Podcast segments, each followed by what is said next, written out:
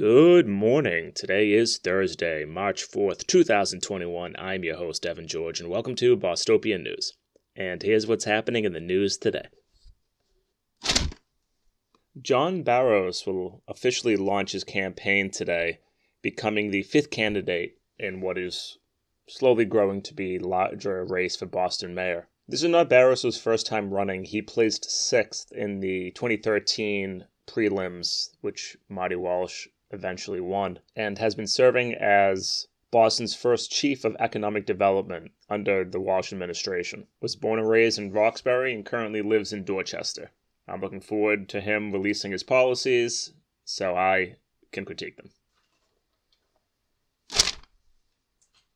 State Rep and Boston mayoral candidate Jon Santiago finally released his February fundraising numbers and brought in a whopping $230,000. This now pushes him to the front in terms of fundraising for last month. Currently, the four candidates placed in a ranking with Campbell at over $841,000, Michelle Wu $833,000, Jon Santiago now currently sitting at $387,000 with Annissa Essaibi George at 270. And with months and months to go before the first ballot is cast, this is shaping up to certainly be a rather expensive race. With a glitchy website and a frustrating 211 system, residents who are seeking to schedule a COVID 19 vaccination but need assistance doing so have started turning to a coalition of volunteers who created a website and program to do exactly that.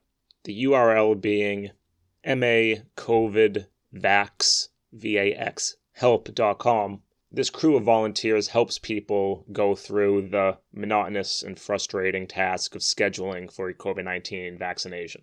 Launching on February 20th, this coalition of, or posse, as described in this Boston Globe article, of mostly young women have helped hundreds of Massachusetts residents. So if you are looking for additional help, or if you would like to volunteer with this coalition, please go to the website I listed. This is incredible work, and thank you to everyone who is helping.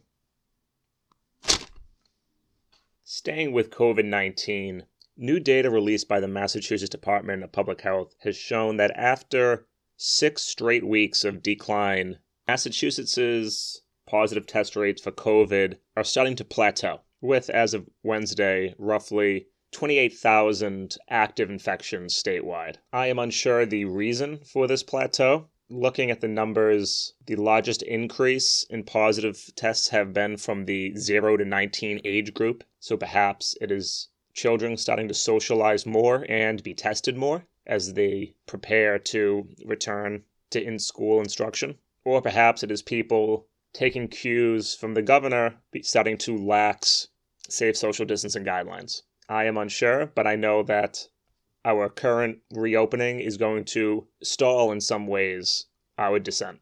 So please, God, let us get vaccinated as soon as possible.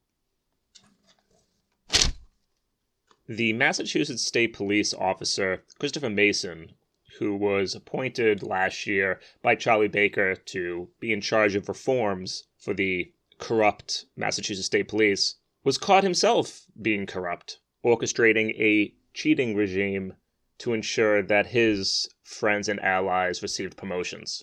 I've talked ad nauseum about this.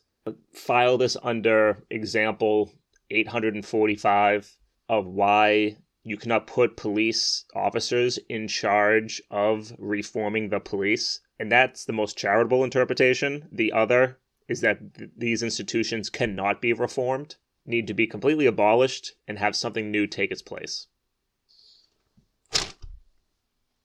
Proposition 22 has arrived at the Massachusetts legislature in the form of a bill filed by two Democratic members, Representative Mark Cusack of Braintree and Representative Carlos Gonzalez of Springfield. The bill, HD 2582, is being protested today by a coalition of 800 Uber and Lyft drivers and what the bill attempts to do is give a small minimum wage guarantee and a small benefit package in lieu of the full benefits and packages and the full rights that a typical employee would have. It is trying to codify into law a new class of worker which is exempt from the typical state and federal protections of being a worker and creating something new. I don't know if something like this will pass in Massachusetts. However, would it really surprise anyone if the Massachusetts Democratic Party didn't champion this bill and then pat themselves on the back for helping workers after they did? Solidarity with the Uber and Lyft drivers.